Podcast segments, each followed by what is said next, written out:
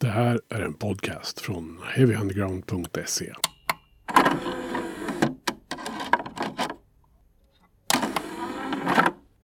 Heavy Undergrounds podcast fortsätter sin klassikerserie. Och eh, den här gången så ska jag, Magnus Tannegren och min ständige bisittare Mischa Sedini, tjena. Hej! Prata om eh, en skiva som spelades in mellan december 92 och mars 93 om Wikipedia har rätt. Och släpptes i juli. Den 27 juli Exakt. 93. Eh, Den är 62 minuter och 8 sekunder lång enligt vetenskapliga fakta. Eh, Och jag pratar naturligtvis om Smashing Pumpkins Siamese Dream. Det här ska bli kul. Mycket. Um, börja liksom så här, Smashing Pumpkins. Hur, vad kan, vilken, när upptäckte du dem? Men det är en mycket bra fråga. Jag tror att eh, jag är... Uh, jag, eh, den började gå på MTV, eh, videon till Today. Och där fastnade jag. Men den släpptes ju några månader efter. Den släpptes ju i september. Så att jag var väl något eh, halvår sen på den skivan. Mm. Eh, men samma som vanligt där egentligen. Eh, man ser en video på, på MTV, man fastnar och sen så letar man upp den. Ja, jag tror inte jag har, hade hört talas om Smashing Pumpkins faktiskt innan de började rulla. Det bör väl ha varit Today som gick hela tiden på MTV. Eh, där eh, i samband med eh, att skivan släpptes då. Men eh, och, ja, den, den videon sitter ju i huvudet på något sätt när han åker omkring i sin glassbil. Ja. Hela bandet är väl egentligen. Ja. Det börjar med honom och sen är resten av bandet med också. Ja, men jag ser bara Billy Corgan liksom bakom ratten i den där hatten han har på sig. Mm. Det- Precis. Och sen vill jag minnas att några år senare så snodde väl, var det inte Cold Chamber som snodde hela upplägget till den här videon och gjorde en egen? Jo, det gjorde de säkert. Mm. Ja. ja, vi snackar ju 1993 här och eh, då är vi ju liksom mitt uppe i eh, den här grunge-tsunamin som sveper över världen och alternativ rock är the shit om man ska uttrycka det Mm. milt uttryckt. Eh, och jag miss, eh, det känns lite som att om man bara ska prata rent allmänt att vid den här tiden så tror jag skivbolagen de pushade allt som de tyckte kändes alternativt. Och, liksom, och försökte sm- smeta den här liksom Seattle-magin på allting. Alltså, Ja. och Det var verkligen så. Alltså, eh, Smashing Pumpkins är ju inte ens eh, Seattle, de här är Nej. i Chicago nej, precis. Jag skulle komma till det. Alltså, de är inte ens därifrån. Men man, på något sätt så buntades ju allt det där ihop ändå. Jag tror att hela grejen var väl att eh, Smashing Pumpkins hade ju släppt Gish eh, 1990, för mig, eller 91. Och eh, den gick väl hyfsat obemärkt förbi. Men senare 91 så släpper Nirvana eh, Nevermind. Och då någonstans i musikpressen så börjar Smashing Pumpkins koras som nästa Nirvana. Baserat på liksom, ja, hur mycket kommersiell succé, succé de kommer att göra. Vilket lustigt nog, hur mycket Billy Corgan än hatade att de ville sätta in dem i facket grunge, så hade ju ja, pressen rätt. Det var ju med Siamese Dream som, som den riktiga succén började. Men de hade ju harvat på rätt bra ändå innan där med Gish och liksom innan debuten också. Jag såg någon dokumentär på YouTube eller längre Ja. reportage eller vad det var. Och de berättade ju liksom om hur de spelade och höll på hemma i Chicago ganska länge. Mm. Liksom byggde, och byggde publik liksom sådär. Ja. Eh, Men jag tror väl ändå att Gish är väl debutplattan, Mm. va? Det är det väl. Ja, jag var tvungen att kolla bakåt här, men det är, det är lite EP och sådana saker. Ja. Men Gish är väl liksom det första de släpper. Precis. Ja, nej men så att eh, då vet ni ungefär var vi befinner oss i, i tiden. Och vill ni höra mer om det så kan du ju alltid leta på något gammalt Just One Fix avsnitt som jag gjorde med Martin Dunelind. Där vi avhandlar hela 93 på två timmar. Om ni verkligen vill liksom Djupdyka. ta, ta Ja, ert epos där med, med eh, hela 90-talet, två timmar per avsnitt. Det är ju väldigt trevligt att grotta i. Ja, och Martin han är ju en 90-talskondensör av rang. Så att, eh, där, där får ni hela bilden över 93. Så att, eh, det rekommenderar vi som supplement till det här avsnittet. Eller om det är tvärtom. Det får vi se. Ja, och vad det gäller Martin ska man inte liksom... Det ska omöjligt att förminska vilken researcher han är. Ja. Nåväl. Men. Eh, Smashing Pumpkins då. Ni, Yes. vad, ska vi liksom dra, vi brukar göra det, dra lite eh, laguppställningen här. Vad, Ja, vad har vi liksom för individer i det här bandet att eh, förhålla oss till? tänk att jag har tagit reda på det. Ja, apropå research då. Precis. Nej, men bandet bildades av Billy Corgan och James Iha efter att Billy Corgan då flyttat hem till Chicago. Eh, vi kommer att komma till det. Eh, deras första gig gjorde de som duo. De, för mig de bildades 88.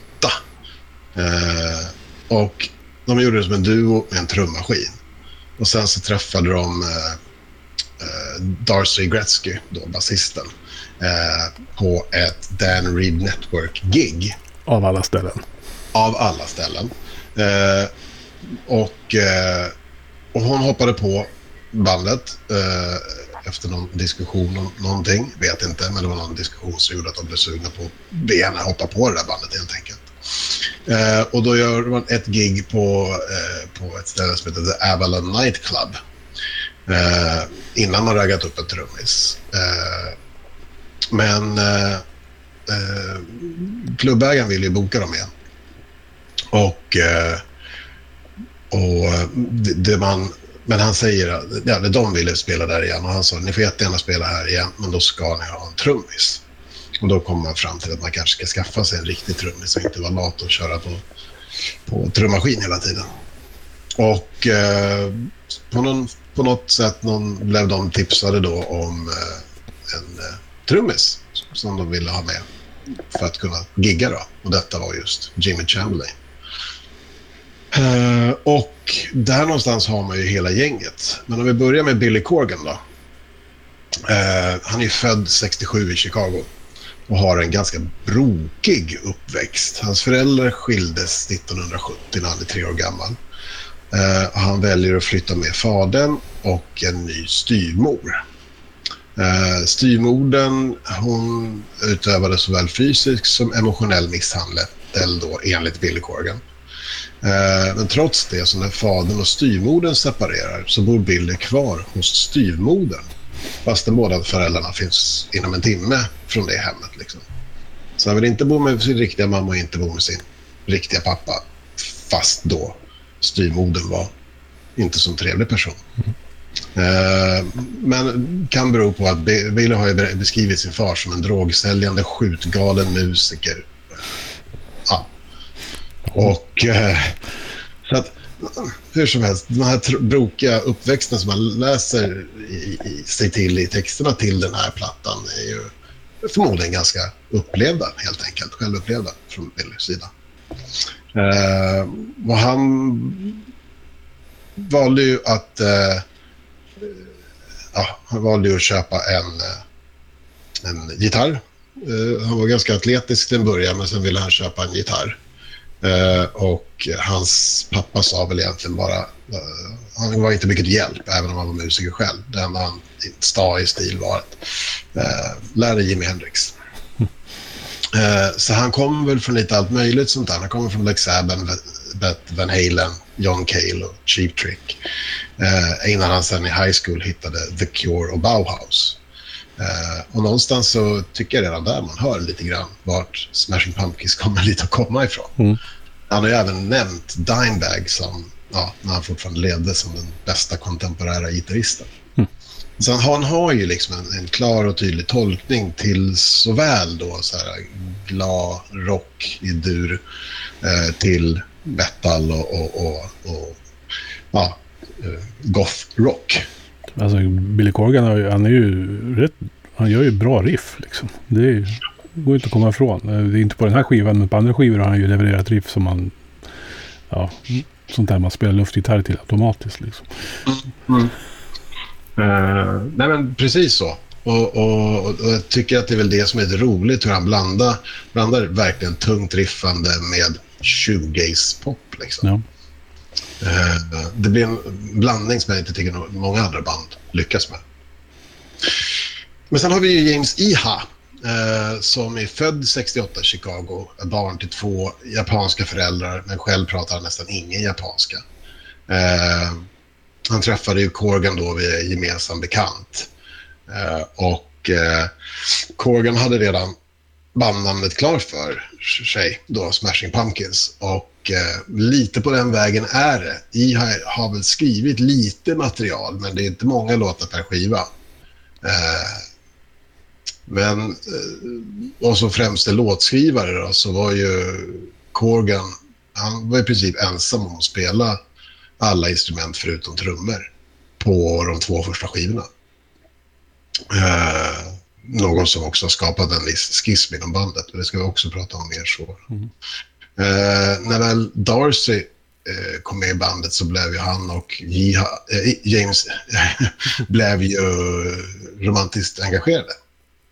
Eh, så att de var ett par i början. Men de gjorde slut, kan man väl säga då, eh, i, innan inspelningarna av Siamese Dream.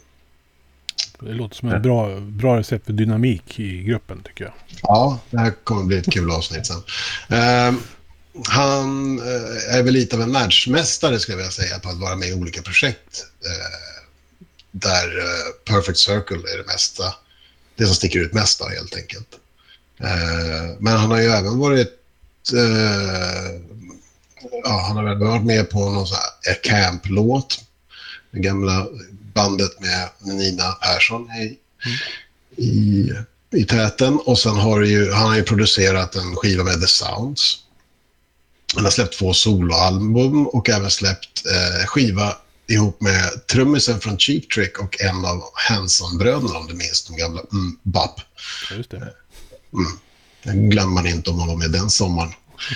uh, och de kallar sig för Tinted Windows. Och det låter väldigt mycket. Det, det känns som att de flesta, eh, ja, förutom trummisen, får uppleva eh, sina cheap trick eh, fantasier med hjälp av trummisen från Cheap Trick. Eh, sen har vi ju Darcy Retzky. Eh, hon är ju född 68 i South Haven i Michigan. Så hon är inte från eh, Chicago då, som de andra barnen. Eh, Darcy började spela för att hennes mamma var musiker och uppmuntrade båda sina döttrar att uttrycka sig genom musik. Då. Eh, och som barn spelade Darcy såväl fiol som oboe och sjöng i kör.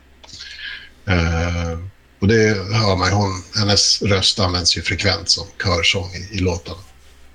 Eh, har ju till och med sjungit på ett par låtar om jag inte minns helt fel. Mm. Uh, och efter att ha flyttat till Frankrike för att gå med i ett band där som redan hade splittrats vid hennes ankomst så fick hon ju flytta vidare. Och av någon anledning som inte nämnts så flyttar hon till Chicago då, där hon träffar Billy och Iha. Uh, och resten av den historien har vi hört redan. Uh, hon är väl den som Eh, efter sitt avhopp 1999 inte varit en aktiv musiker. Det har ju de andra medlemmarna. Eh, hon har ju varit fullt upptagen med att ta sig ur såväl drogberoende som psykisk ohälsa.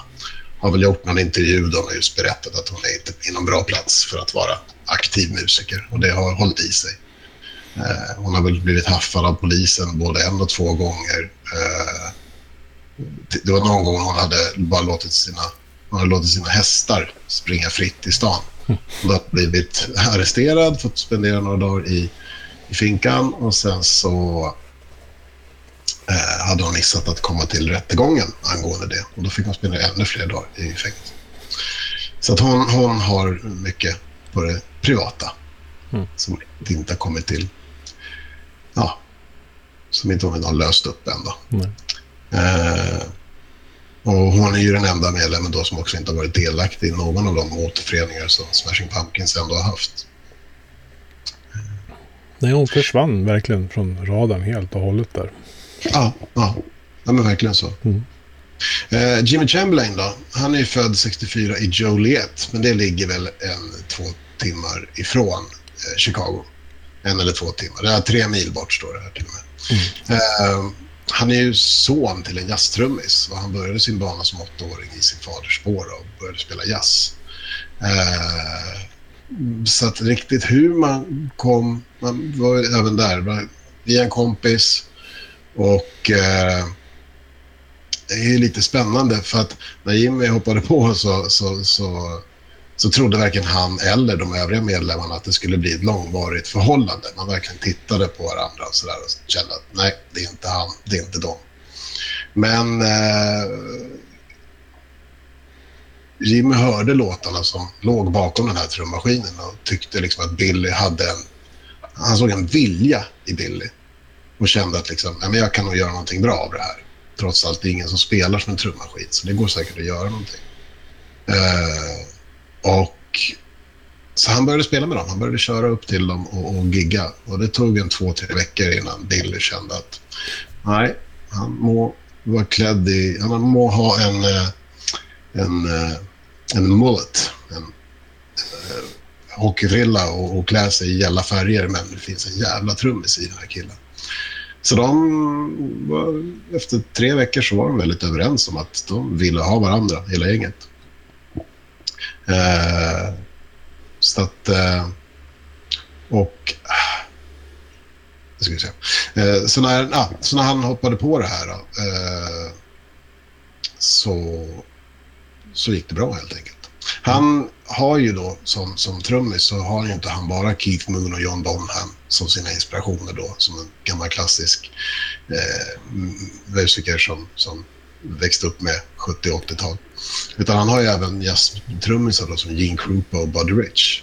Och någonstans kan han ändå höra det i hans spel. Han är inte en klockren hårdrockstrummis, utan han har eh, han har lite andra inspirationer också. Ja, nej, men det har man ju. Det är ju lite mer finlir liksom i, i hans spelen där.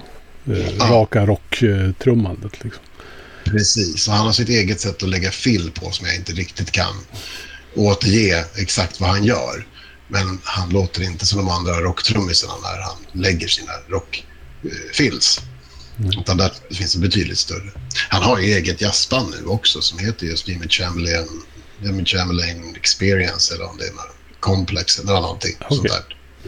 Eh, som ju faktiskt är ganska ren jazz. Eh, så det är väldigt kul, det kan man titta upp. Mm. Eh, och eh, sen var ju Jimmy tyvärr den som var först i bandet att förlora sig i drogerna. Han var ju redan tungt beroende av heroin redan innan man spelar in eh, Siamese Dream. Då. Mm. Eh, och eh, han var väl först ut ur originalsättningen också eftersom att han under turnén, de skulle spela vid Madison Square Garden, så lyckades ju både han och den turnerande keyboardisten överdosera på heroin. Den senare av de två dog i sviten av det. Mm. Och då fick Smashing Pumpkins nog och kickade honom. Nu går vi lite händelserna i förväg här. Eh, ja. Men bara för att ge en bild av vart Smashing Pumpkins är när de spelar in eh, den här uh, Siamese Dream då. Så, uh, så de fick ju ett genombrott med den här. Det är ju Disarm främst, då. Today och Disarm som verkligen banar väg för, för, för Smashing Pumpkins som ett band man ska hålla koll på och, och följa. Mm. Uh, och uh, den här skivan hade ju kostat 250 000 dollar över budget. Så vad man hade för budget, det vet jag inte, men de gick över. Eh, Jimmy hade sina grava drogproblem. Interna skismer förekom som att Billy var ju som perfektionist och spelade in alla instrumenten själv, förutom trummor. Eh, Billy hade ju ett, han hade ett psykbryt strax före. Eh, och medan man spelade in den här skivan så gick han i, i terapi. Eh, och har även erkänt i efterhand att han under inspelningarna drogs med tankar om självmord. Därav låten Today då, som inte alls är en så gullig låt utan en ganska mörk. Eh, mörk. Han sjunger ju “Today is the greatest day I've ever lived”. Eh, men det undermenade i den texten är ju att han kände så för att han var på botten och det kan inte bli sämre. Nej. Ja, det, är ju det. det finns ju ett tycker jag, mörker i Smashing Pumpkins musik så att man kanske inte tänker på eftersom, som du säger, har, han har ju också en fantastisk känsla för melodier och liksom de här söta popgrejerna. Liksom. Eh, eh, men någonstans så i djupet där så kommer det ju någonting mörkt och otäckt ur det. Liksom. Ja, när texterna så, så märker man det ganska tydligt. Mm. Att det är väldigt mycket ja, depression bakom allting egentligen. Mm. Sen då, dessutom så hade ju Darcy och Iha gått isär och genomgick en separation under tiden här nu då. Eh, under, före och under inspelningarna. Eh, så att förutsättningarna här nu när de går in i, i, i studion december 1992 eh, var ju inte de bästa. Man valde ju till och med att spela in på, i, i, i Georgia, en lång bit ifrån Chicago. Just bara för att man försökte få bort eh, Jimmy från drogerna. Mm. Vilket totalt misslyckades då. Ja. Jag såg ju, jag tittade på lite intervjuer och så där från den där tiden när de ska, mm. ja, lanseringen av plattan så att säga. Och de, de är ju ganska öppna också med att det var fyra rätt miserabla människor som har försökt spela in den här skivan. De, de hycklar ju inte med det liksom, på något sätt heller. Att det har varit jobbigt. Liksom. Ja, alla utom Billy då som tycker allt att... Jag fick intrycket att han kände väl att allting hade gått ganska bra ändå. Men det berodde väl på att han hade fått bestämma allting. Alltså.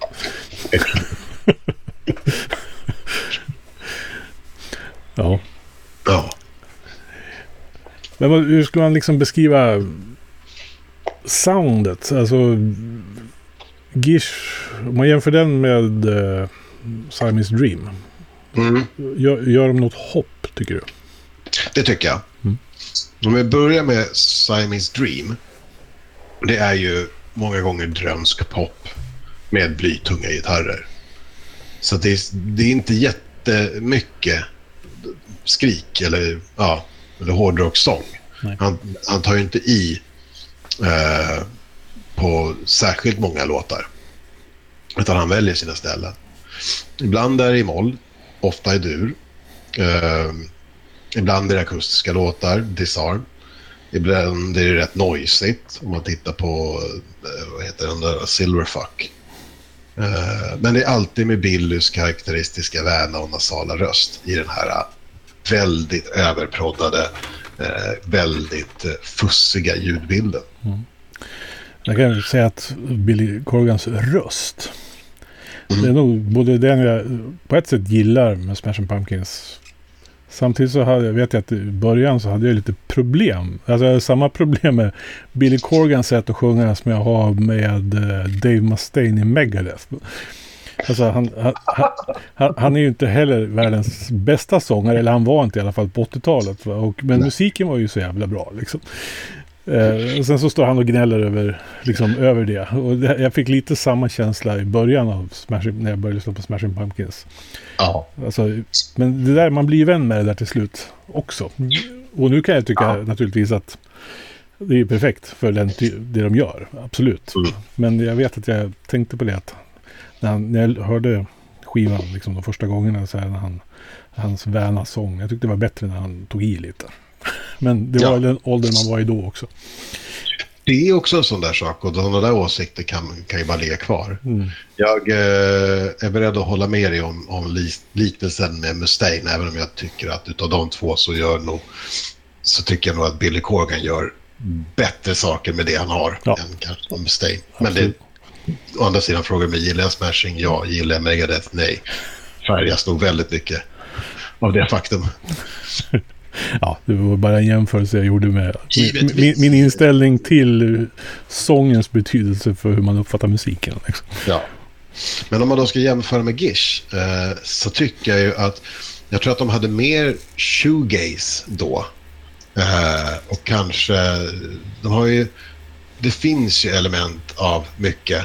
Eh, men jag tror det finns nog bara på Gish finns det egentligen bara en låt som riktigt har det här eh, goet. Och sen är resten ganska lugnt och mycket mera, inte alls lika superproddat då. Eh, Men, eh, men även utöver det så är det inte, det är inte lika rik ljudbild, det är inte lika... eh, Ja, den är helt enkelt lite mer platt. Så att eh, det jag tycker de gör på Siamese Dream är ju de först tar in den där superprodden. Eh, och sen det man gör också är ju att man slänger på mer tunga gitarrer. Man skapar en mycket bredare och fylligare ljudbild. Mm. Det tycker Å andra, sidan, å andra sidan kostar den skivan 20 000 dollar att spela in. Eh, Så även om det var Butch Vig på båda så förstår man ju liksom, har du 20 000 dollar eller har en platta som du går 250 000 dollar över budget, det blir en skillnad hur du än gör. Mm. Och jag tycker det där du säger med att man slänger in tyngre gitarrer på Siamese Dream. Det, det illustreras ju så jättebra tycker jag bara redan i öppningsspåret Cherry Rock. Som börjar lite sådär med en enkel gitarr liksom som eh, vispar på där i 30 sekunder. Och sen så är det någon som stampar på en pedal liksom. Ja. och då kommer riffet liksom med ett stort Ja. jävla R liksom framför. Ja, och sen är alltså, jag vet inte, det är, jag vet inte egentligen vad det, det är. Det, det finns bara mer av allt på Siamese Dream. Och i synnerhet om man tittar på de gitarrsolorna. Det är så fussiga ljud och det låter som att de spelar helt trasiga kabinetter. Men det är så jäkla trevligt. Mm. Vi har ju nämnt honom vid olika namn här, håller jag på att säga. Men producenten för det här Mm. kalaset, Mm. Butch Wig. Mm. Eh, det namnet känner ju man ju igen från många plattor från den här tiden. Han var ju liksom en av de här producenterna som på något sätt satte 90-tals talets ljudbild, måste man väl Ja. ändå säga. Eh, vad kan man säga om Ja. honom? Han och Jack Endino, Mm. som ju har spelat in väldigt mycket. Alltså det, hör, det, det hörs ju väldigt tydligt. Jag tycker det är lite humor. Uh, han skjuter sig lite i foten här Billy genom att använda honom. Jag tycker om att han har valt honom, men det gör ju inte hans case mot att bli klassad i samma fack som Nirvana mycket bättre. Uh, de, de jämförs med de spås vara nästa Nirvana och använder samma producent för att göra sin nya skiva. Eh, men jag tror att Butch Vig har ju otroligt mycket med ljudbilden att göra. Eh, Hans, eh, han svarar ju superbra på, på Bill Corgans önskemål om att göra en platta så stor och episk att lyssnaren ska liksom känna i efterhand att vad fan var det jag lyssnade på precis. Mm. Eh, och så att det, det gjorde de tillsammans väldigt, väldigt bra. Mm. Ja, han hade ju hållit på ett tag där när, om vi ba- backar tillbaka. Så hans, han, Ja. hans första, jag har läst mig till i alla fall, var ju något som heter Mecht Mensch. Som jag aldrig hört talas om. Det var en EP, men den var 1983 redan som han eh, hade lagt producenthanden på någonting. Ja, Och sen så var han ju regelbunden under 80-talet med band som man aldrig har hört talas om eller kommer att höra talas om igen. Men det är någonstans där med Gish som han gör sitt namn tror jag. För det är en av de Ja. mer kända plattorna som man står i hans eh, diskografi som överproducent. Och sen Nirvanas Ni- Nevermind naturligtvis. mm. Han hade ett rätt bra år 91. Han producerade även Tads Eight Way Santa det året. just ja. Jag tittar ju nu, jag tycker Killdozer är det som är över... Eh, över liksom... Det är väl typ, han har släppt ett kanske, han har varit inblandad i säg en Mm. 15 grejer och häl, hälften av det har med något band som heter Killdozer att göra. Ja. Det enda jag känner igen som han har gjort innan eh, Gish då, det är ju faktiskt Urge Overkill. ja, just det. Eh, så att ja, nej, det, det, det ligger där. Men sen släpper det ju fritt. Sen gör han ju Sonic Youth Dirty, eh, House of Pain, L7. Eh, han har till och med gjort eh, svenska, Just. Eller? Eh, jo, det måste... Nej, nej. Nej, det här var ett annat. eh, Det är ett amerikanskt noise rockband. Jag blandade ihop det. Ja, precis. Det, jag trodde det var svenska Drain, men det var det absolut inte. Nej. Nej. Och eh, ja, men sen är han ju där. Han har gjort Helmets Betty också. Ja, Så att, eh, sen har han ju sitt eget band också, Garbage naturligtvis. givetvis. Men ja, nej, det är lite spännande sådär. Ja, Märkligt nog han 2009 spelat in Foo Fighters Greatest Hits också. undrar vad han gjorde då.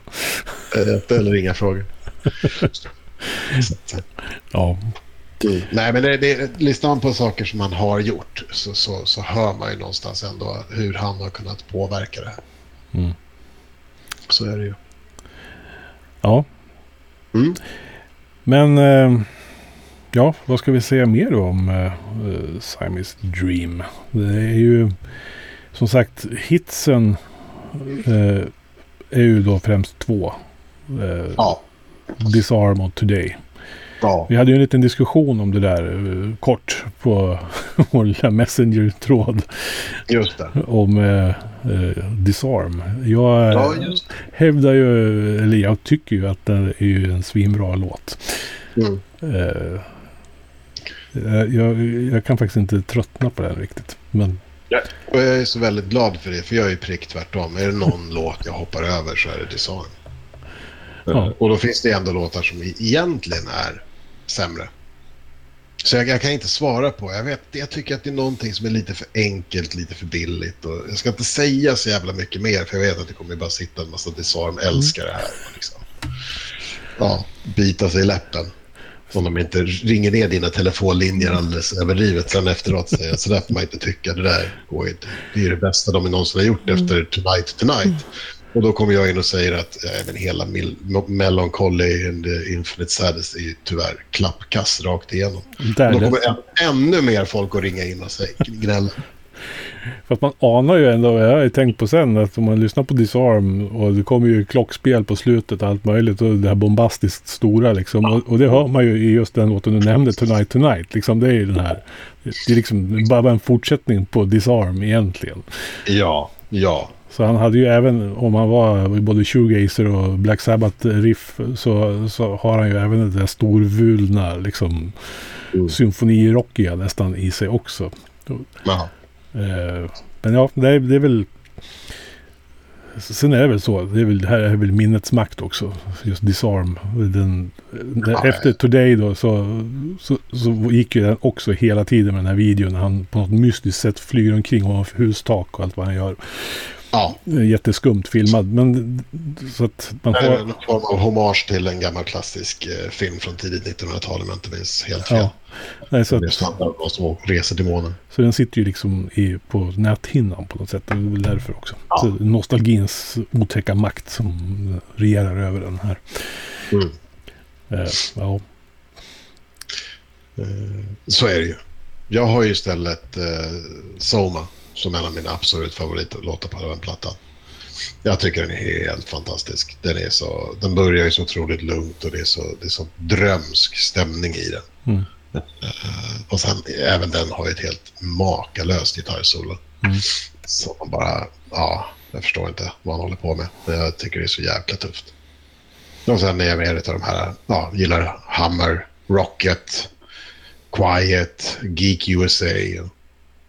Den där hi- hitten som jag verkligen fastnar för utav de singlarna, ja, förutom då eh, Rocket, är ju Today. Den tycker jag är helt makalös. ja, den har ju ett klassiskt liksom det här inledningsplinket som är i början. Ja, och det är väl det som är liksom hela, hela det som jag tycker är så jäkla ballt med, med låtarna på Siamese Dream. Att de är, det är så supergulligt och sen kommer det in de stora fussiga gitarrerna och han sjunger så gulligt och jag tror att jag identifierade mig med det så väldigt tidigt. För att egentligen så är jag inte ett sånt superstort heavy metal-fan. Vilket är jättekonstigt att säga eftersom att jag, du vet, ja, men du vet man har ju sina favoriter som Meshuggah och, och, och Tool. Och, men det jag tycker att Smashing Pumpkins lyckades med, det var ju att de fick in det här gulliga, eh, runda, mjuka, fluffiga i en stor, mäktig ljudbild. Mm. Eh, och det utan att bli så här pastischigt. Jag tänker så här, och när jag säger pastisch, då menar jag mer så här eh, System of a Down. Mm. Som ju liksom, de kändes riktiga på sin första skiva. Och sen allt efter har jag bara känt, har varit så här, de var ju pastisch på sig själva. Åh, kan vi, hur snabbt kan vi spela? Och nu vänder vi till någonting jättelalalalalalaika. Och så, då blir det bara så här, det känns som en nisch, som att de har en mall. Eh, och även om Smashing ofta har samma typ av struktur på låtarna, på, på Siamese Dream så känns det inte som att de försöker använda någon form av mall. Utan de har verkligen skrivit, eller ja, Bill Corgan har ju verkligen skrivit låtar. Uh, ja. Och fastän de faller ofta in i det här, den här blandningen egentligen då mellan, ja men, ska man säga, det blir ju väldigt mycket en blandning mellan typ så här Electric Light Orchestra och The Cure. ja, ja typ så. Du har den här lilla indie-rock-känslan också kan jag tycka. Då. Ja. Alltså det speglar, spelar tillbaka lite mot shoegazen också naturligtvis. Men, ja. men man kan ju, man, man, kan ju liksom se att många publiker kan gilla Smashing Pumpkins av olika anledningar. Ja, mm. och just att de har det här, precis som du säger, alla de här ja, indie-banden. Men med stora, fussiga heavy metal-gitarrer. Mm. Uh, det var ju någon som på någon intervju som hade nämnt det, liksom, att, att ni gör ju, i, i altrocken så normaliserar ni heavy metal-riff. Mm. Och då hade jag gått loss om, om eh, eh Black Sabbath i typ 20 minuter. Mm. Så att det finns ju där.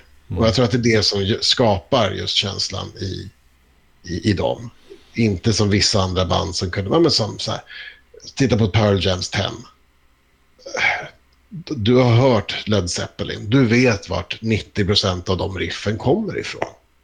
Eh, men det blir ganska entydigt. Eh, här på Smashing Pumpkins och i synnerhet Siamese Dream så det är så många influenser där mm. som är så roliga att höra helt enkelt. Mm. Nu var det inte helt lätt att spela in den här plattan då. Vi har, ju, vi, har ju ber, vi har ju berört det lite innan redan. Ni som har lyssnat har ju begripit att det här var ju en var ett äventyr för hela bandet. Mm. Spela in den här skivan. Vad, vad kan man liksom eh, säga om hela den processen? Billy och Butch satte ju ribban otroligt högt. Vilket ju är okej. Okay. Men de andra fick ju inte vara med och spela in. Förutom Jimmy Chamberlain som försvann någon vecka här och någon vecka där för att han behövde åka och knarka ner sig. Så att när han kom tillbaka, då var han i princip, i princip vaktad. Och de försökte sätta så många låtar som möjligt de få dagarna han var i studion. Jag, jag läst mig till att Billy har ju låst in honom i trumrummet och sagt att du sätter den här låten så jag kan göra någonting. Mm. Så att jag kan arbeta. Du får inte gå härifrån förrän jag satt den. För då vet jag att du inte är här imorgon. Liksom. Och eh, så att Corgan och, och, och Vig, de, de körde ju 12 till 15 timmars dagar. Stort sett hela, hela liksom inspelningsprocessen. Eh, och eh, eh, jag vet att eh, ska vi säga, Butch var det väl som i efterhand har sagt sådär att ja, Jimmy försvann i dagar medan han hittade nya heroinlangare i Atlanta. Eh, Darcy blev så arg på Billys kontrollbehov att hon låste in sig på toaletten. James var bara tyst. Han körde silent treatment. Och eh, pratade inte med någon. Och Billy låste in sig i kontrollrummet. Och Billy har öppet pratat i intervjuer om hur han gav sina medlemmar och tillika vänner eh, över ett år på sig att förbereda sig för albumet men hur de hela tiden gjorde honom besviken genom att inte ha pluggat materialet. Uh, så att, ja, där måste man ju någonstans förstå. Det här var en väldigt icke-fungerande skara musiker. Mm. De, de, de, gör inte det här, de har inte den här bandkänslan riktigt, utan det är mycket bråk. Och den här typen av konflikter har ju följt dem hela tiden. Eh, Billy och Darcy, efter att hon hoppade av, de gick väl uppåt en 15 år innan de ens pratade med varandra. Mm. Eh, Iha och Chamberlain är ju tillbaka. Men det är ju hela tiden på nåder av Billy. De, Billy är Smashing Pumpkins. Mm. De är med per kontrakt. Så det är drivet hela tiden som någon slags företag. Och det här har ju följt dem hela vägen, för de har ju varit engagerade och, och, och så här. De vart ju jag vet inte om det var i pressen eller många andra band, men har ju pratat om dem hela tiden som att här, de ska inte kallas altrock eller grunge, för de är för pretentiösa, de är alldeles för eh, kommersiellt drivna. Eh, och det där har ju Billy fått tampas med. Liksom, för han tycker ändå att han gör någonting väldigt artistiskt och konstnärligt. Vilket jag musikaliskt kan hålla med. Men sättet de har drivit bandet har ju varit allt annat än egentligen vänskapligt. Ja, men jag tänker på det när man hör liksom de här storiesna folk låser in sig på toaletten. Och, ja, du vet, allt det här. Man, man, man, undrar ju liksom varför är man kvar i ett sånt band? Ja. Så man liksom ja. inte, om man tycker att bandledaren är en diktator liksom, som dessutom inte låter en spela på skivan som man påstår ska vara bandets platta. Liksom. Det, jag förstår inte vad det är som ens håll, höll ihop dem då. Nej. Att varför inte bara sam, imploderade. Sam, samtidigt då så ser man ju lite grann i det här. Uh, Chamberlain han bryr sig bara om droger. Så länge han kan spela rocktrummor och köpa heroin så är han nöjd. Smashing Pumpkins drar bra pengar. Så att han, är, han är redan så säker på den saken att han börjar liksom knarka och vara heroinberoende innan de slår igenom. Uh, Darcy uh, är liksom, hon låser in sig på toaletten och hon skriver inget eget material. Mm. så att hon har väl inte heller liksom kanske styrkan att dra. Och Iha kör silent treatment och pratar inte med någon. Det är hans sätt att visa mm. att han är sur. Jag vet inte liksom vad han har för drivkraft för att liksom starta nya band. Nej. Utan jag tror att han bara hamnar i band. Mm. Uh, snarare. Ja, han ger lite det intrycket också när man ser honom i intervjuer. Han ser lite väck ut sådär. Så han verkar mest, ja. han verkar mest bara, ja, jag sitter här. Mm. Men däremot så har de ju pratat många gånger om att han kunde vara den mest humoristiska av dem alla. Ja. Mycket så här catchphrase-humor och det är hela min uppväxt kan jag säga. Jag tror att min egentligen enda riktiga typ av humor det är att dra filmrepliker till mm. olika situationer. Och eh, ja, ofta så var det bara jag som kunde de obskyra filmreplikerna. Så att det var så här, jag sa något, så var det tyst, sen kunde folk börja prata igen. så att, eh, ja, så att jag kanske är lite James Iha. om, vi bortser från att jag är, om vi bortser från att jag är så otroligt extra, vad heter det, inte extravagant. Eh, ah, skitsamma, jag är väldigt utgående eller utåtgående. Ja. ja. Eh, mer om själva skivan då. Jag tycker liksom att, enligt mig så, jag tycker inte eh, att skivan bara innehåller bra låtar. Eh, finns det ett par akustiska låtar där som känns ofärdiga eh, och rent av fillers. Men eh, sen har vi tillräckligt med killers på plattan för att ja, den ska bli den klassiker jag tycker att den är. Eh, och eh, ja, som jag sa, den här Billy satte ju sin ribba där att han ville att folk skulle känna vad fan var det där när de hade lyssnat. Och eh, jag tycker att det hörs, den ansträngningen hörs i resultatet. Mm. Eh, eh, jag läste att vissa låtar har upp till 40 gitarrpålägg. Uh, Butch Vig hävdar 100 på vissa låtar. Uh, och, uh, men jag tycker att det, det, funkar, för jag tycker att det är några av de bästa gitarrljud jag har hört. Uh. Och Sen är det väl också som, så att ja, det, hela grejen görs ju av att det är så bredd på inspirationen till låtarna, men att det ändå känns hyfsat homogent. du har liksom ballader som Disarm och, och Soma och däremellan så har du shoegaze i typ så låtar som Rocket och Hummer. Uh, och sen har du även lite metal riff i, i Geek USA och, och mm. ja, som du nämnde, uh, Carib Rock. Mm. Willy har ju haft en bred lista av influenser, det, det hörs liksom. Mm. Alltså han, han älskar ju Sabbath, Judas Priest, Joy Division, New Order, Depeche Mode, uh, Jimi Hendrix, Cream, Queen, Boston mm. och Rush. Man hör det. Mm. Sättet de skriver låtar på är ju väldigt bra. Mm. Så att... Uh... Ja, det... Men vad är det du gillar med skivan? Ja, men det är ju den här... Alltså, de har ju också den här dynamiken som känns väldigt 90-tal i och för sig. Med, vi har ju pratat om det många gånger nu. Men att det finstämda liksom kom, trycks upp av det här mera decibel liksom. Eh, ja. Det exploderar liksom regelbundet sen så går det ner. Det, så här, det, det gillar jag väldigt mycket med mm. Siamese Dream. Uh, och som sagt, nu är jag ju kompis med Billys röst så att nu tycker jag att den funkar fantastiskt bra i låtarna. Och det, ja, det, och det är ju det, soundet de har, de låter ju inte, i alla fall inte som jag tycker, som någonting annat på den tiden. den sticker ju ut den här plattan.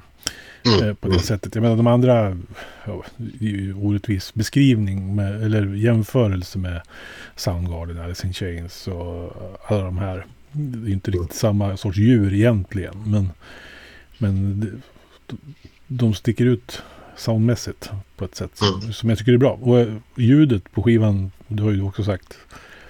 Det är någonting med det där. Det, det, det är mjukt och varmt men stenhårt stundtals. Eh, och det är det soundet fast man blir liksom lite inlindad på något sätt i... Det jag tycker är kul eh, är ju liksom precis som du nämnde. Så, om vi nu kommer tillbaka till det här med altrock och, eh, och grunge. Så många av de här banden hade ju ganska punkiga inspirationskällor. Men jag tycker att det är just avsaknaden av punk i Smashing Pumpkins som, som jag tycker gör lite hela grejen. De är ju otroligt kompetenta musiker. Vi pratar om en jazztrummis som har ett ganska eget sätt att liksom Mm. eh, närma sig hårdrockstrummisar. Eh, Vi har... nej, Ja, jag är duktig bas- basist såklart. Eh, Men det blir inga slap-solon för det är inte den typen av musik. Men sen har du ju två väldigt kompetenta gitarrister. Mm. Och jag tycker det är så väldigt trevligt att till skillnad från då som nu älskar jag Nirvana, men Nirvanas gitarrsolon, Kurt Cobain var ju inte någon gitarrist så till Nej. han var duktig låtskrivare. Mm, Jajamän. Hans gitarrsolon är ju sällan sådär. Ja, det är, det är ett solo. Men det är någonting som de flesta kan göra när de är 14, 15, 16. Eh, which is fine. Men jag tycker det är väldigt trevligt med de här gitarrsolorna som i eh, ja, Geek USA till exempel. Där det är så här, ett gitarrsolo, är, eller så här, bara gitarrslingor är oftast dubblade så det verkligen låter så här, ja, men det låter Queen-sjungande om det. Mm. Han är inte rädd för att visa att han är en duktig gitarrist. Nej. Och det uppskattar jag väldigt, väldigt mycket. Mm. För det blir väldigt kompetent musik. Det är kul att lyssna ur även, inte bara perspektivet shoegaze, eh, goth rock, utan också en otrolig kompetens. Har han fått liksom erkännande för sitt gitarrspel? Alltså, alltså som gitarrist och musiker. Alltså instrumentalist kanske man Jag vet inte vad ordet är. Men Nej, man- jag tycker nog... pratar ju bara om honom som liksom Smashing Pumpkins. Liksom, och, Ja. och sådär. Att det är Billy Corgan. Men aldrig det här att han, ja, men som du är inne på nu, menar, hans solon är ju fantastiska. Och hans riffmakande är ju perfekt. Liksom, så. Men, Ja. så att han är ju en svinduktig gitarrist. Men jag vet, inte, om jag, jag vet inte om jag kan liksom påminna mig att det har pratats om honom på det sättet. Nej, det är lite intressant. Jag vet inte om det gör honom bitter eller om han inte bryr sig. Eh, men en väldigt stark del är ju att han är en så pass bra låtskrivare. Så att jag tror att eh, han är så pass duktig låtskrivare och kompetent musiker. Så att han briljerar inte nödvändigtvis. Men du hör ju i de här sakerna som man gör, det är inte alla som kan liksom få den här musikaliska bredden. Eh, och samtidigt vara så återhållsamt kompetent. För att vi pratar ju... Det räcker ju inte med att du har en duktig gitarrist som kan lägga gitarrsolo. Eh, om du fortfarande inte har riffen så finns inget där. Men lyssna på ett intro som till exempel Soma. Som är då har sådär otroligt många gitarrer. Och det är så drömskt och det är så levande och organiskt. Och sen när låten kommer igen så i den så har den ett sånt solo som bara är så här. Det är så mycket, han bänder ju toner väldigt mycket. Eh, så att allting blir så här. Och då i kombination med att det är väldigt raka toner och noter i, i, vanliga riffen eller i liksom strängarrange- strängarrangemangen och sådär. Det är mycket som bara så här glider. Det är som att liksom, du öppnar ett dragspel av noter. Liksom. Och det, det, ja, de andra artisterna jobbar inte alls på det, på det sättet. Och I synnerhet inte då liksom att göra någonting speciellt komplext. Eh, till, och med, eh, till och med Soundgarden Mm. som gjorde otroligt komplexa och polyrytmiska eh, riff och sådär. Oftast är det Kim Thayil som lägger något solo som bara är så här... De är också jättebra. Men den musikaliska kompetensen visas ju inte ut på det sättet. De vill ju o, väldigt ogärna visa ut det på det sättet. Mm. Men jag bara gillar att Billy inte är blyg med det. Mm. Han har lyssnat på sin beskärda del ja, rock och, och progrock. Och han låter det verkligen ljuda ut. Ja. Ja, det gick ju rätt bra för den här plattan när de väl släppte den sen då. Eh, jag ser här att den är certifierad eh, guld i Sverige. Eh, det betyder att den Mm. sålde 50 000 ex. Ja, vilket Eh, i Sverige går bra. Ja, eh, och i Storbritannien sålde den också guld, vilket innebar 100 000 eller över. Och i USA då så var det fyra gånger platinum, vilket betyder fyra miljoner sålda exemplar av, av den här skivan då, där det begav sig. Nu är det ju säkert betydligt fler plattor än så som har sålts, men eh, så det gick ju rätt bra för Smashing Pumpkins när, när den här skivan släpptes. Trots att de var så dysfunktionella och liksom inte eh, verkade vara särskilt goda vänner. Om man ska uttrycka det milt. Men eh, ens det. Så vad liksom blev konsekvensen av Siamese Dream för Smashing Pumpkins? Jo, men... Alltså, Siamese Dream blev ju deras breakthrough. Det måste man ändå säga. Gish, den skapade någon form av... Eh, liksom en, en, en palett ifrån vilken de kunde arbeta ifrån och måla, måla nästa skiva helt enkelt. Mm. Och Gish kostade 20 000 eh, och ja, eh, Siamese Dream kostade 250 000 plus. Eh, jag vet inte vad ordinarie budget var. Men det säger rätt mycket om, om, om vad, eh, vad de var när de gjorde Siamese Dream. Och det jag tycker är spännande är trots, allt, trots all denna dysfunktionalism så gör man ju ändå en platta eh, som man sen kan turnera på själv och så säljer fyra miljoner exemplar. Så att, eh, och gav otal turnéer. Eh, och egentligen så bättrar det bara på hypen ännu mer. För att när man väl sen släpper eh, Melancholy and the Infinite Sadness så jag vill minnas att det var en av de mest eh, efterlängtade uppföljarna. Mm. Mm. Och sen i min mening, så, för jag tycker den är klappkass, eh, så tycker jag ju liksom att de red lite på eh, Siamese Dream-vågen när de släppte den. Mm.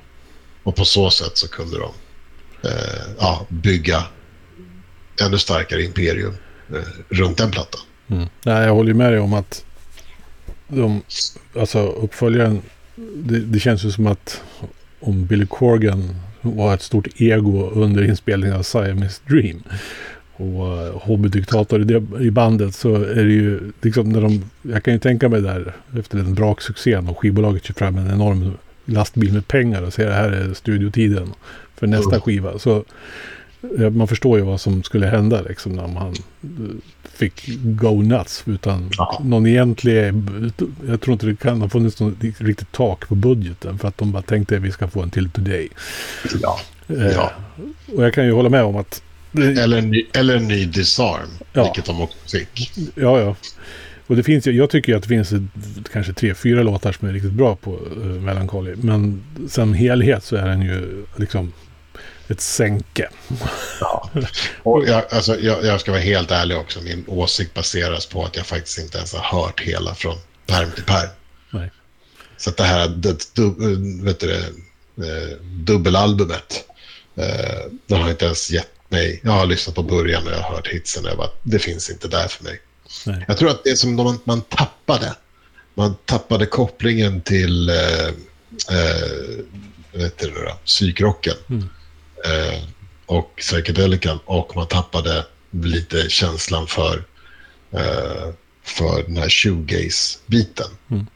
Eh, jag, blir, eh, jag blir inte imponerad av att han ska försöka låta ännu mer heavy metal i, i Bullet with, eh, nej, Butterfly with, nej vad fan heter den? där? Ja, Ja, Butterfly Wings någonting. ja.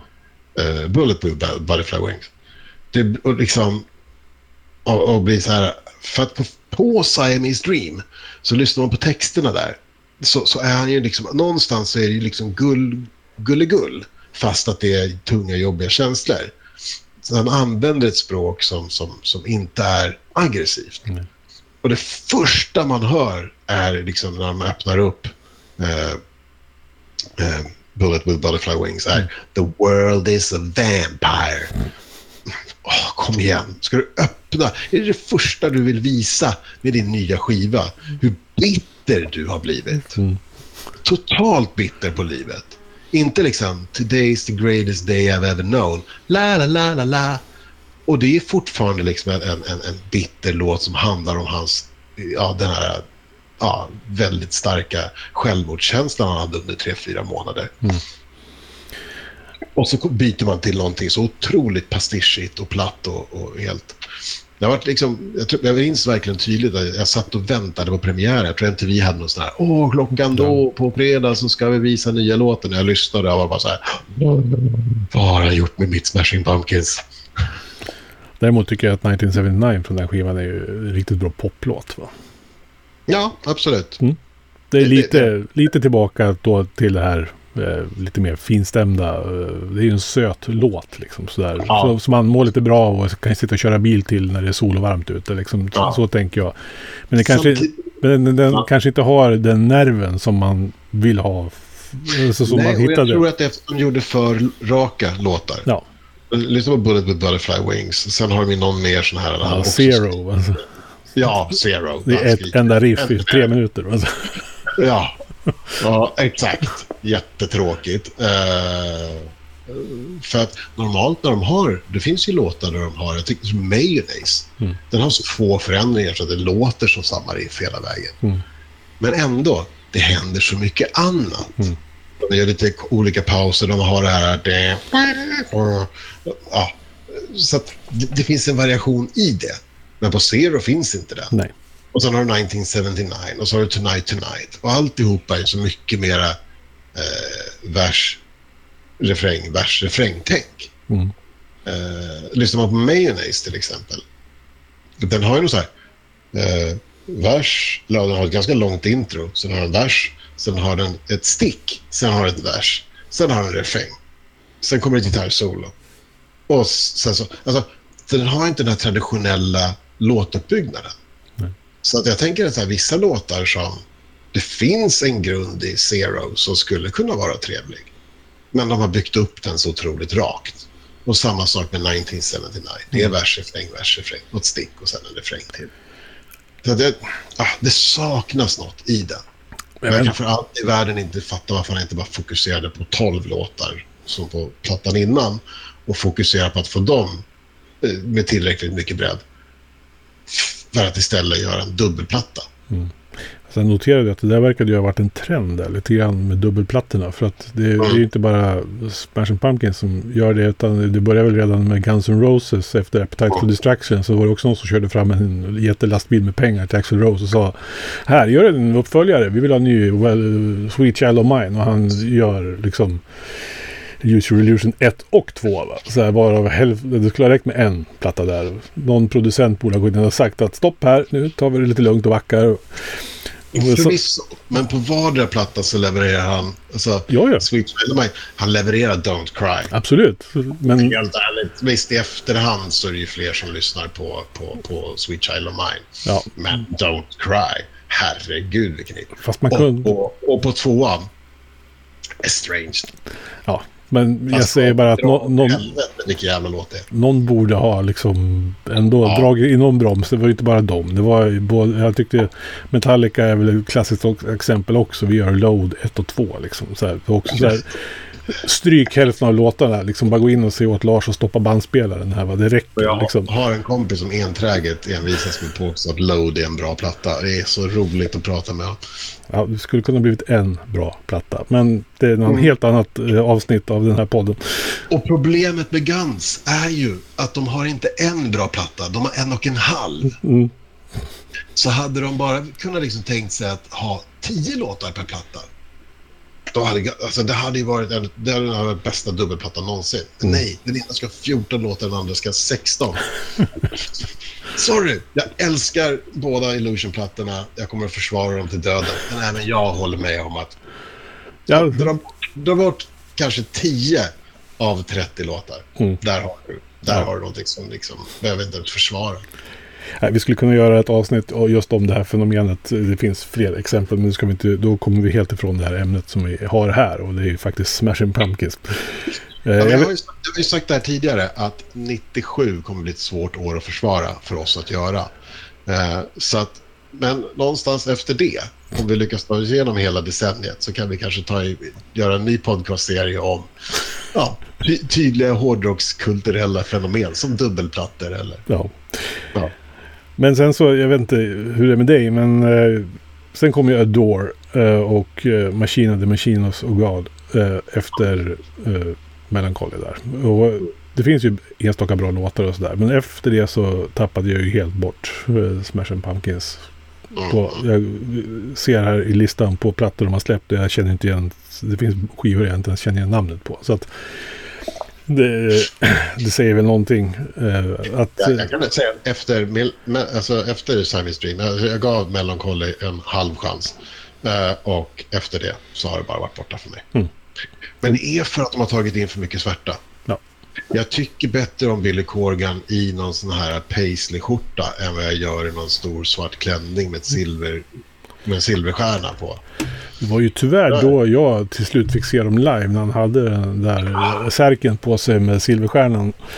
Det kan ha varit 2012 kanske. Ja. På Stockholms stadion, en av de värdelösaste konserter jag någonsin har gått på om jag ska vara helt ärlig. Han spelade... Vi har ju pratat om att Billy Corgan är en sån duktig gitarrist och liksom vilka solon han har gjort och sådär. Och jag, jag vet inte, jag kan väl lugnt säga att hela den konserten var ett långt solo av Billy. Corgan. Och han eh, hackade sönder låtar som är från Siamese Dreams. Som, som bara till att nu ska jag göra ytterligare ett sju minuter långt gitarrsolo. Det, det var så, ja, det var på gränsen att jag var på väg att gå. Tills jag levererade Disarm då, akustiskt. Ja. Och, och då, då, då glimrar ju hela världen liksom sådär. Men, Ja, ja. men eh, någonstans där hade han tappat bort sig kändes det som ordentligt. så var det för att han såg ut som en utomjording också. Men det här är ju hans största killeshäl. Hans egoism och, och allt hans där storhetsvansinnet. Det är samma sak med, med Axl Rose. Ja. Det bottnat i en sån otrolig prestationsångest. Mm. Så jag kan för allt i världen inte förstå. Om du nu ändå ska spela in, eller om du nu ändå ska spela gamla låtar live, då försök göra dem bra. Mm. Då gör om dem. Alltså, Mm. Gå inte och runka sönder dem. För du vet, det kommer inte funka för någon. Det har inte funkat för någon. Alla som vet något om alldeles för pompösa. Men han är ju i samma era som, som, som Axel. Mm. Någonstans måste han ju ha stannat upp och bara... Är jag väldigt lik Axel nu? Eller kan jag komma undan med det här? Och är Svaret är nej. Ja, är det bra att vara lik Axel? liksom. Ja, Det måste väl de flesta ha förstått att det inte är det. Nej, precis. Ja, det är jävligt synd. Men sen är det ju som så här att jag menar, alltså, även om vi har Corgans egoism, vi har Darcys och Jimmys drogproblem. Eh, och sen har vi ju liksom fansens förväntningar ihop med kritikernas kritik om ett band som i, i genren de placerats i framstod som lyxrockare. Eh, det skapar ju ingen trygg och trevlig miljö för medlemmarna. Och sen alltså när väl Chamberlain får sparken, redan där är ju liksom bandet mer eller mindre dött. Och när då även Darcy hoppar av och blir ersatt av eh, Holes, Melissa Au- Auf den Mau, då har du ett halvt band. Du är inte originalbasist och du är inte originalbasist. Eh, någonstans där är jag ganska ointresserad. Mm. Eh, och det var jag ju också. Jag var ju så ointresserad redan samma dag som Melancholy släpptes. Men där någonstans så slutade de ju vara någonting. Mm. Kommer inte ihåg om... Jo, men Adore släpps nog. Och då är de ju tillbaka på ganska... Där märker man ju liksom att där måste ju Jimmy Chamberlain ha varit helt borta. För att det är så mycket trummaskinsljud. Och så enkla trummor. Mm. Så det är verkligen så att Jimmy behöver inte ens jobba för den plattan. Jag vet inte om han ens är med Nej. på den. Liksom. Så att, ja, det var uppgång och det var fall. Mm. De har inte direkt hämtat sig. Jag kan säga så här, jag, jag kan tänka mig gå på väldigt mycket. Eh, jag, jag har köpt idag två biljetter till Apex Twin. Mm. Fast jag vet att han kommer absolut inte att spela det FX Twin jag i grund och botten gillar. Men jag förväntar mig inget annat. Eh, skulle Smashing komma till Stockholm nu, jag har aldrig sett dem. Jag skulle aldrig gå på dem. Just för att jag vet att de kommer inte att göra de här låtarna rättvisa. Så är det. Alltså, visst, nu är Jimmy Chamberlain tillbaka liksom. Men jag vill ha Darcy också. Precis. Jag säger inget. Och Billy Corgan i en paisley-mönstrad skjorta. Ja, absolut. Spelandes endast låtar från Gish och eh, Siamese Dream. Ja. Möjligtvis. Du kan få 1979. Som extra nummer. Ja, Ja. precis. Tack. Ah, jag kan få riva av den tidigare sättet. Extra nummer, då vill jag ha liksom... Ja, men då kan jag faktiskt ha to- Soma med extended solo. Ja. Jag tror vi har uttömt ämnet Siamese Dream för den här gången. Vi kan säkert göra en del två någon gång. Men Mischa, det har varit eh, som vanligt ett fantastiskt nöje att eh, prata musik med dig. Och jag ser redan fram emot nästa avsnitt. Så vi ska Vad har ha vi som nästa? Ja, vad har vi som nästa? Då blir det Type Negativ förstår du. Wow. Ja, så det får ni förbereda er på. Mm, Mm. det ska jag också göra. Ja, jag med. Du, eh, det här var allt för det här avsnittet. Eh, vi, hörs i, vi hörs i nästa. Det gör vi. Ta hand om dig så länge. Du har lyssnat på en podcast från heavyunderground.se. Jag som säger det heter Magnus Tannegren och är den som producerar och intervjuar i den här podcasten. Vill du veta mer om det här avsnittet eller om podcasten i allmänhet? Besök heavyunderground.se eller leta upp oss på de sociala kanalerna på Facebook och Instagram. Tack för att just du har lyssnat. And hey, I met you. You are not cool. I know. Even when I thought I was, I knew I wasn't. Because we are uncool. I'm glad you were home. I'm always home. I'm uncool. Me too. You're doing great. It's the only true currency in this bankrupt world is what you share with someone else when you're